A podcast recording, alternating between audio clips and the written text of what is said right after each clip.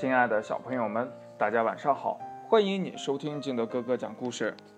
今天啊，金德哥哥给大家讲的故事是金德哥哥老家这边的一些传说啊，这些传说故事还是挺有意思的。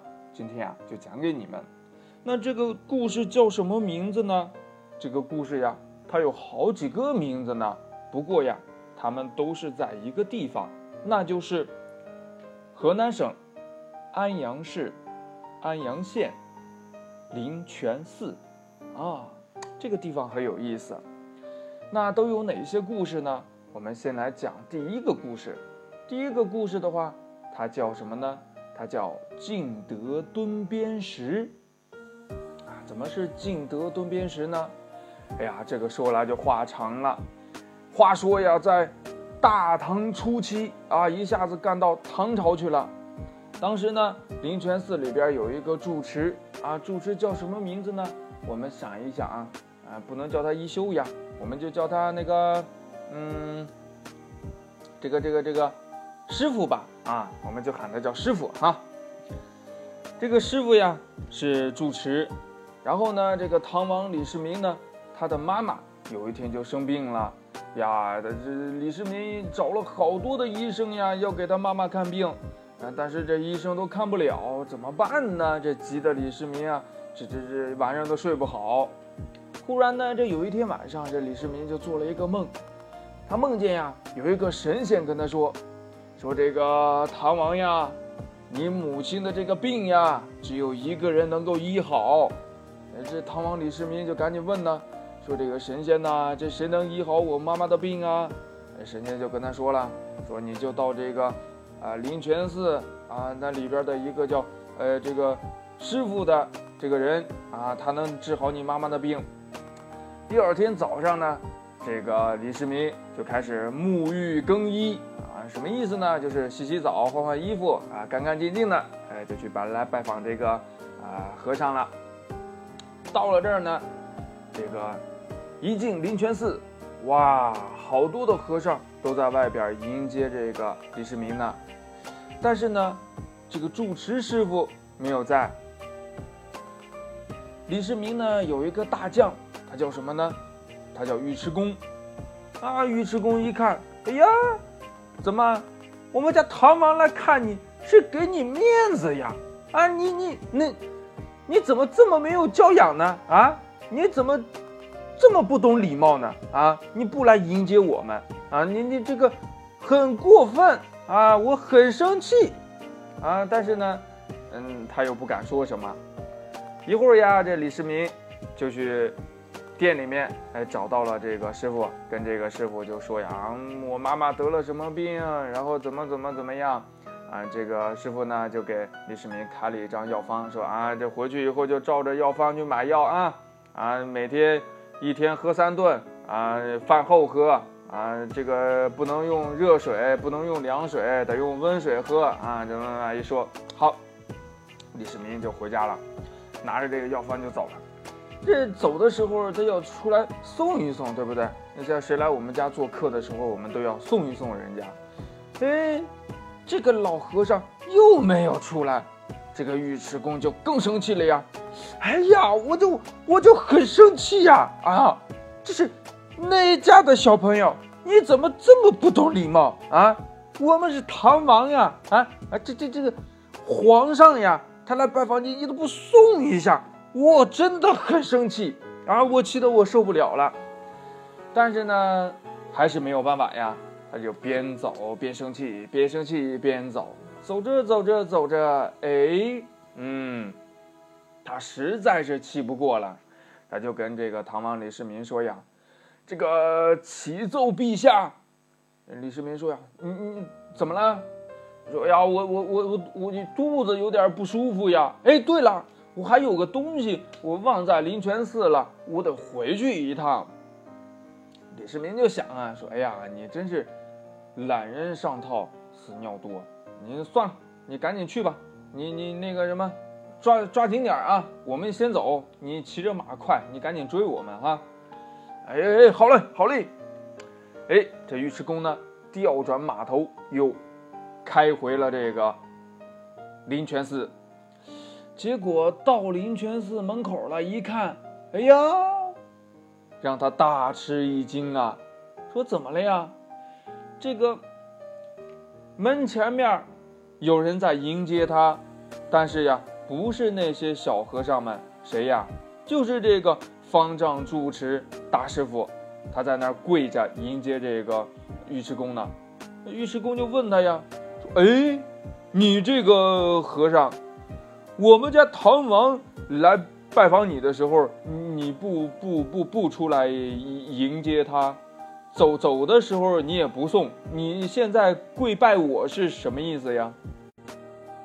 这和尚就对这个尉迟恭说呀：“尉迟将军，唐王来看我是来尊敬我的，你这番回来是来杀我的。所以呀、啊，小僧也要向您祈求放我一命呀！”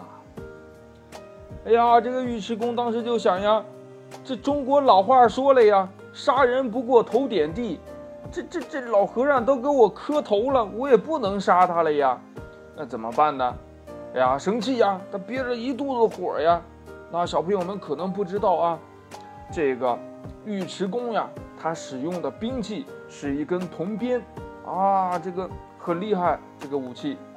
然后他还一生气啊呀呀呀呀呀呀！我生气的不得了啦，怎么办呀？刚好呀，在他的马边有一块大石头。尉迟恭呢一生气就把他钢鞭在这石头上一蹲，咚！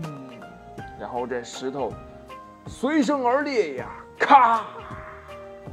就裂成了两半儿，所以呀、啊，这块石头就叫敬德蹲鞭石啊，厉害吧？现在呀，在灵泉寺里边还有这块石头呢。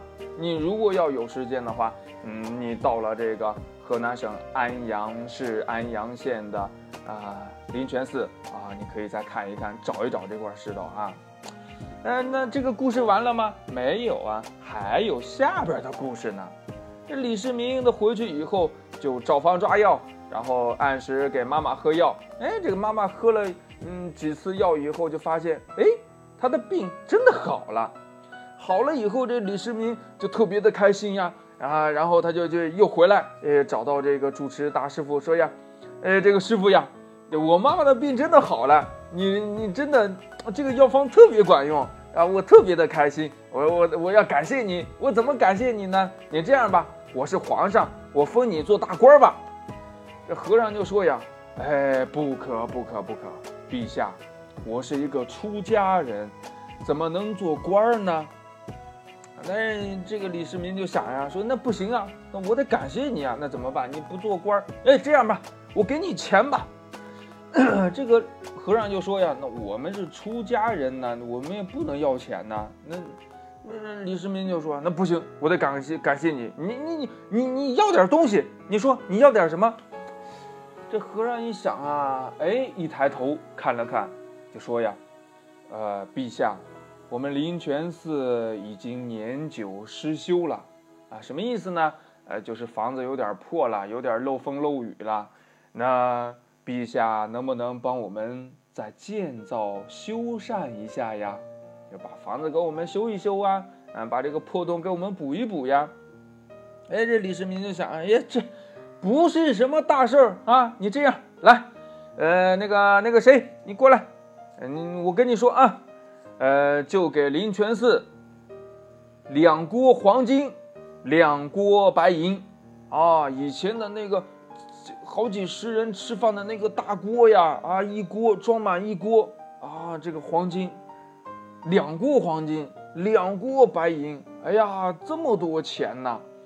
然后李世民就跟他说呀，说你这样吧，我也别找人给你修了啊，你们村上面呀，就找这些村民啊，帮你修缮一下，这些钱已经足够你们用了啊。然后呢，这个老和尚就说，哎，行，可以，好的，谢谢。啊，于是呢，这李世民就走了。走了以后呢，这回来，这大师傅就让村里边的人呢，帮忙把这房子啊、寺庙呃修缮了一下。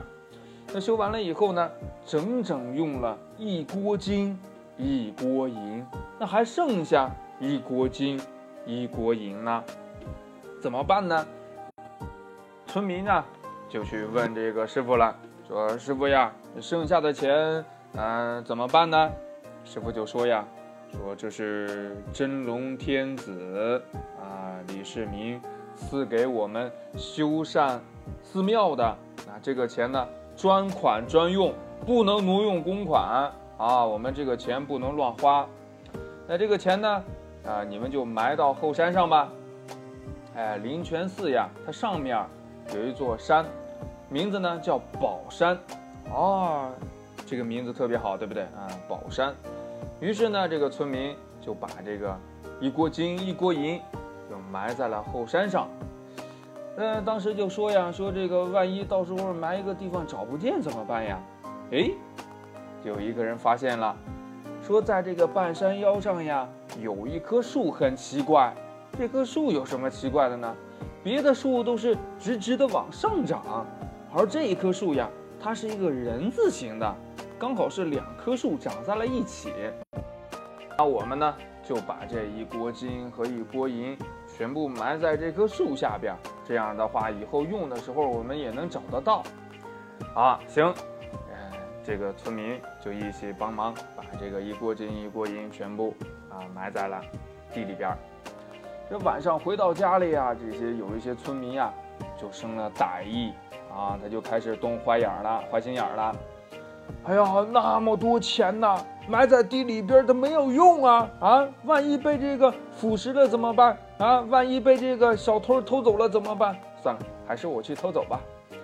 哎呀，第二天早上呀，这好几个村民哎就开始了，哎，走走走走走，我们把那些金银给它挖出来，我们花掉好不好？哎，说你不好吧？哎，没什么不好的，一块儿去吧。哎哎，去了。到那儿以后呀，哎呦喂！一到后山上，所有的人傻眼了，上哪儿找这一锅金一锅银去呀？上哪儿找这两棵树长在一起的人字形的树呢？没有了吗？不是没有了，是后山上很多树都长成了人字形的，还怎么挖呀？怎么找呀？哎。看到这种情况呀，所有的人也就死心了。哎，不是我自己的钱，算了算了算了，不要了。这个故事呀，就叫金银两大锅。还有一个故事呢，叫什么呢？叫飞来塔。